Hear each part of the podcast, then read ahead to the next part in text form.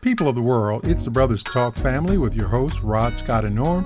Join us each Friday wherever you listen to your favorite podcast or on our website to hear us three black, unfiltered African American men with no strings attached, giving voice to the most feared, most misunderstood, and most rarely heard from segment of the population on topics of interest to us for education, enlightenment, and entertainment. You can reach us with your comments, questions, and suggestions at The Brothers Talk on Twitter, The Brothers Talk on Instagram, and the Facebook group of the same name. And also follow us on Facebook.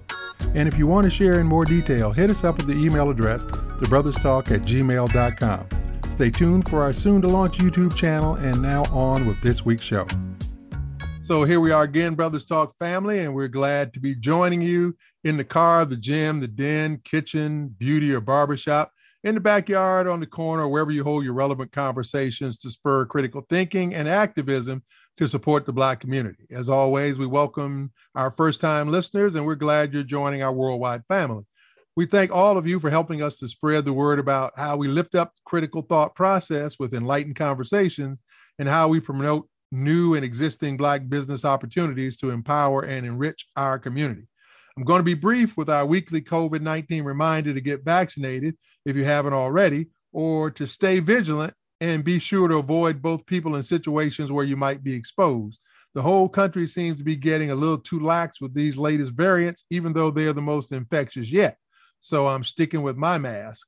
And please don't get distracted with the monkeypox thing. Yes, it may be serious, but it's not even an epidemic yet, much less a pandemic. And it's predominantly in the gay men's community, but it's not airborne, it's curable, and it's not deadly. So let's not take our eyes off of the deadly ball of coronavirus. And now a correction to a correction. For those of you listening on the last two episodes, you know that we had some confusion over the Congressional Commission to Study and Develop Reparation Proposals for African Americans Act because I said that it didn't pass and that it hadn't made it out of committee. And Scott and Norm thought that it had. I looked it up and saw the headline that said HR 40 passes, and I issued a correction last week. A little background on the bill known as HR 40, which was first introduced by the late great Michigan Congressman John Conyers back in 1989 and reintroduced by him in every session for 30 years before he retired in 2009. And then it was taken up by Congresswoman Sheila Jackson Lee of Texas until it came up finally for a vote out of committee in April of 2021. So the headline screamed HR 40 passes, and we decided to keep track of who was on the commission and what they were doing. Well, not so fast. Turns out the only thing that it passed was out from committee, and it still hasn't been put up for a House vote, much less the Senate, even though it has 196 sponsors in the House. So there you go. The feckless Dems and the worthless Congressional Black Caucus are even worse than we thought. The bill is now under the House Judiciary Committee for review. I really don't know what else to say. And now to my brothers in the struggle for critical thinking, Scott and Norm. Hey, thanks, Rod. Thanks for uh, sharing that bit of updated information.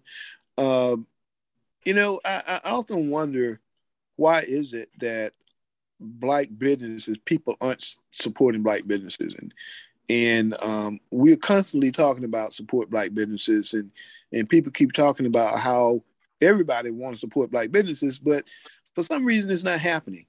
I had an experience uh, last week um, after uh, getting out of the pool there's a woman there who teaches uh, uh aerobics classes and cycling classes at the pool and and we were all talking outside of um, after the classes and she started complaining about the fact that she is a business owner and you know the struggles that she go through and black people don't want to help her and all that kind of stuff and as we talked you know I, I said to her one of the problems that black people have is black business owners. They just think that just because i'm a black business and you are black you're supposed to help me you're obligated to help me and to patronize me. And um, that's just not the approach that we should be having. Yeah, we want to uh, support black businesses, but you got to give us reasons to support you also, not just because you're black. And uh, another thing, the virus. I don't know what to think right now. Uh, you know, I, I keep hearing CDC and Fauci talking about how serious, you know, uh, the virus is, but at the same time, there are non-scientists and non-doctors who are defying the doctors and the researchers, and they're not being uh, they're they're not taking it serious, and they they haven't taken the the shot. They haven't they haven't been vaccinated, and they haven't gotten the virus. Uh, if they got it, they didn't have an, a real adverse effect. So it's kind of uh, kind of confusing right now. No. Uh, thanks, Scott. And I just wanted to follow up since you mentioned black businesses. I had the same discussion this week with a, a friend, and we were talking about a, black-owned restaurant, and the food is excellent, everything's great. The service is terrible, and it's terrible to the point where we don't even want to go there anymore because it, it, it's just that bad. And the, the one thing I just want to follow up with what you said, you still have to compete. Just because you have a black business, people aren't going to come there just because you're black. You have to compete with all the other restaurants that are out there, all the other options. So please, we keep putting emphasis on just supporting black businesses, but the black businesses have to also compete for that dollar. Rod. So let's do a pivot here because you know we had a topic that we were going to talk about about uh, these greatest of all time lists. But I think the topic that Scott raised and Norm, you commented, on, I think it's a good one for us to kick around here. Because while I agree in principle with both of you, I also want to raise the question, though, that with the other underrepresented communities, they will effectively support their businesses regardless. And we talked on our one of our very first podcasts about the need to try to help black business owners to get better. And at the same time continue to support them. So how do we address this? Because we know like i said when we see the asian indian businesses and when we see the mexican restaurants and when we see the chinese restaurants and so forth we know that they support those restaurants win lose or draw and we are indeed more selective, but do we do that to our own detriment? You know, um, when I was talking about that, and you're right, Rod. When I when uh, when I was talking about that, I was uh, the the woman is um, she is going after government contracts, and and what I said to her and, and, I told her, you know, this is something that happens uh, across most industries. Uh, black, it's okay to reach out to somebody that you think can help you uh, because they're black, and they may be in a position. They may or may not be in a position, or you may perceive that they're in a position to help you. But just because they're black doesn't mean that they don't know you from Adam you haven't developed a relationship with them. And that's what I was telling this lady. I was like, you know, you got to develop relationships with people. Uh, why would somebody go out on a limb or or risk losing their job or going to jail to give you some information that's going to help your business? And they don't even know you. They just met you, and you and you just came up to them and say, "Hey, I'm I'm you know Sally Sue, and I have this company, and you know, uh, you should help me get a contract because you know we we sisters, you know, we and, and, and that's the kind of approach that they be they have. You know, they just come off. They don't say it exactly like that, but and it's like, and I said to her, hey, people are obligated, and you're putting unnecessary pressure on uh, black people when you approach somebody like that, and then uh, there's no compensation or whatever for them. It's just that I need you to help me just because I'm black. And I'm like, why should they? You didn't so, you you haven't developed a relationship with them or nothing.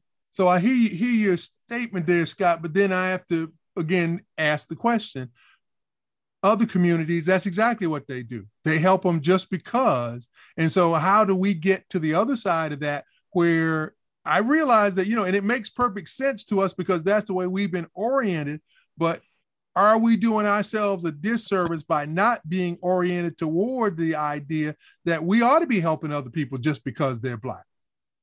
Well, actually, you know, with the dollars today, people have so many choices. Even um, even right. in the black community, several different types of black restaurants all over. Yeah, you have to compete in a service industry.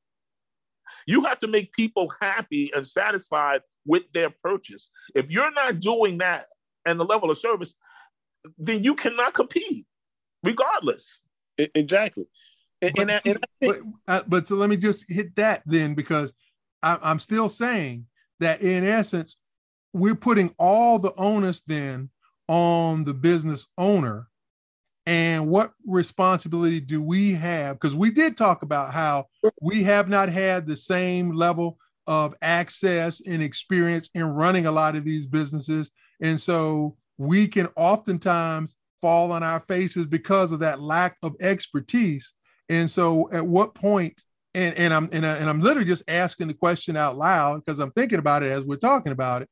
At what point do we have some obligation as just as I said, as those people who get those people who coming to them for help, what obligation do they have to help because they're black? And what obligation do we have as consumers to say we need to help these people who run these businesses because they're black?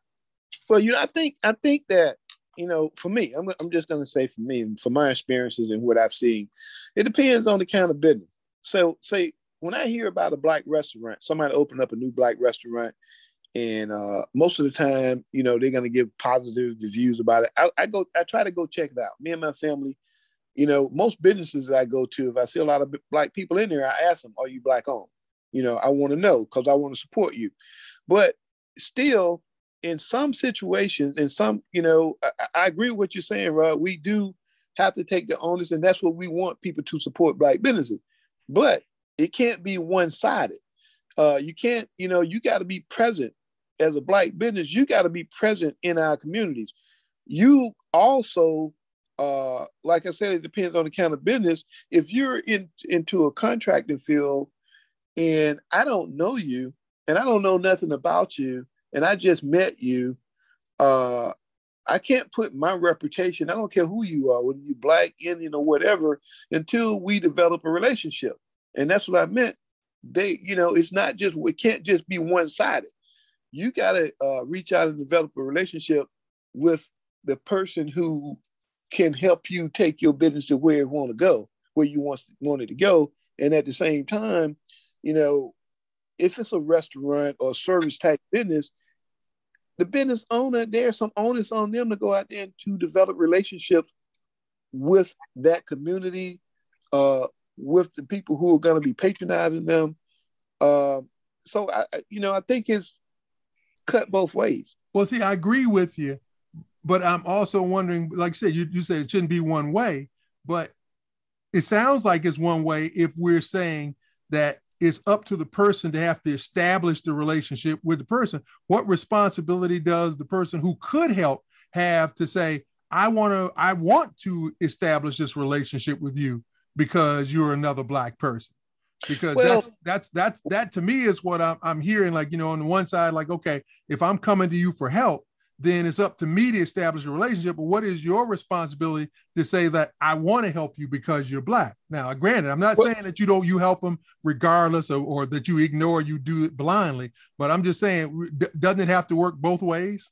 Well, you have to, you know, and, and, and I'm thinking about from the government perspective, that, you know, you're doing government contracting, you know, when you got so many people coming after that that one black person, you got a lot of different, lot of people black, white, Asian, everybody's coming after that person because that person is the decision maker.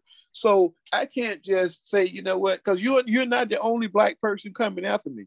There are a lot of different black people. There are a lot of different people coming after that particular person. So in that particular place, that particular case situation, it's incumbent on the business owner, in my opinion, to hey, you it's like Norm said, it's competition you got to go out there and you got to sell yourself and you got to develop a relationship with me because you want something from me. I, I don't necessarily, I'm going to, I'll help you once you develop, we develop a relationship and I, I trust you. I know that you can deliver. I'm not going to put myself out here and you don't deliver. That's what happened with the Obama uh, Affordable Care Act. You and know, I, under, I, I do understand that, but I'm still stuck on the point of that if you're in a position to be able to help, then shouldn't there be some onus on your side, whether it's government anything else, to basically say that, you know what, I really want to send the signal out, if I, you know, I guess for lack of a better term, that that just like all these years, all these whites and others who were summarily excluding people who look like us from opportunities, that we have an opportunity to say, okay, well, I'm going to try to get as many of us in here. Now, granted, I'm not going to throw caution to the wind and say, well, you know what, whether you qualified or not. I'm saying that there's enough folks out there to qualify, but I'm saying there's too many folks in positions of power who are not trying to help. They're trying to basically do everything but. It's almost like they like they used to talk about those black cops in LA that they were harder on the the black people in the community than the white cops because they wanted to prove to the white cops that they didn't play favorites. And so well, that's that's the kind of thing I'm thinking. Well, see, I'm looking at it from uh, a, a, different perspective. I'm looking I'm looking at it from, and you know, just the experience that you know, you know, you know, I've had, and the exposure that I've had when I'm we talk government contract. I see what you're saying, and yeah, the preference is hey, can I find a black contractor? Can I find? That's what people. Hey, do you know anybody black? You know, people do that. But I'm going to tell you, time and time again, I know so many people that got burnt. And this one guy, he always saying to me, you know, I I know this, but, but I don't know. You know, because they get burned every time I think I'm putting myself out there. But that's not the issue. You can't stop putting yourself out there. To, to me, it got to be a it's a it's a balance because the way you're saying is just because I'm in a particular position, uh, I should just be reaching out and be willing. I want to help you because you're black. And that's probably true. And I probably feel like that, feel that way too. But you also got to, if you take a look at the people who've been locked up, especially when it comes to government contract, the people who've been locked up the most is black folks. They're, they're scrutinizing and monitoring and watching. So you got to cross all your I's and all your T's. So people are like, hey, I don't want to put myself in any jeopardy. I can't, you know, for you, and I don't even know you. That's what I keep saying. People got to develop a relationship because I'm not putting myself in jeopardy to go to jail, and lose my job because you black and you think I should help you and I want to help you, but you got to show me why I need to help you. But now you're not saying that just the, because now just because the most of the folks that are locked up. You're not implying that we're the ones who are committing most no, of the fraud no, out there. No, no, no. Right. I okay. said we're the ones that being watched the most. Right. That's what that's what that's what I said. That's what's happening. Yeah, and as I said, I, and I'm not saying like I'm never saying you know throw caution to the wind and just take every black person in. Period. I'm, I, but I guess what I am saying is, how do we get to the place where we can throw off some of those shackles of enslavement that we don't have the ability to work and trust one another and help each other like these other communities who keep leapfrogging ahead of us because we know exactly how the Indian community works. We know exactly how the Hispanic community works. And we know that that's what they're doing. They basically put all in. And so they all work together to try to get those people into those positions and get those businesses and whatnot. And we fail to do that for right. a number of reasons. But like I'm just saying that there, as you said, there's got to be a balance. And I'm saying, how do we strike the balance? Because we're yeah. missing that. We're yeah. missing that tremendous. That's, we really strike a balance by having business organizations in our community where everyone can come together, the consumer and businesses, small businesses, and what have you, and have these discussions. Because that's really what's not taking place. We're not having these discussions amongst no, ourselves. That's that's true, Norm. Um, we're not, and and the people who are in representing us aren't. The people that that that most people look to for leadership, I don't even know who that would be. It's definitely not Kamala Harris. So right now in the black community, who who who are folks looking to in terms of leadership in the black community? That is a great question. And we will leave it there because we think of organizations that should be doing that, like the African American Chamber of Commerce and the Congressional Black Caucus, should be teeing up programs like that, and even some of the other government programs that are trying to represent underrepresented companies. But uh, we tell us your ideas, send us in, and let us know if we're on the right track. And what are your thoughts around how we can do more of this? In our Black Business Spotlight, meet Kelly Ifill, a former math teacher who created a digital hub to combat the racial wealth gap in banking for Black small business owners. Ifill's digital community bank, Guava, is on a mission to help Black small business owners gain access to capital by providing equitable financial products. With services like checking, credit, and soon savings, Guava offers Black entrepreneurs lower barrier loans that use alternative data sets to evaluate risk. While working in the venture capital sector after receiving an MBA from Columbia Business School, Ifill realized how difficult it could be for Black entrepreneurs to raise money through the earliest rounds of fundraising, known as the Friends and Family Round. With fewer banks in predominantly Black zip codes, studies show roughly 46% of Black adults are unbanked or underbanked. The findings highlight how much harder it is for Black residents to build credit or secure a mortgage or business loan.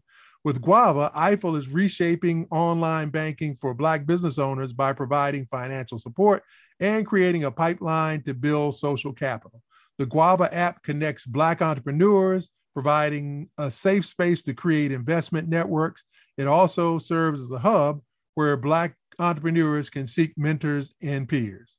That's a wrap for another program, and God willing, we'll keep our focus on the issues that impact our community on the path to a better future.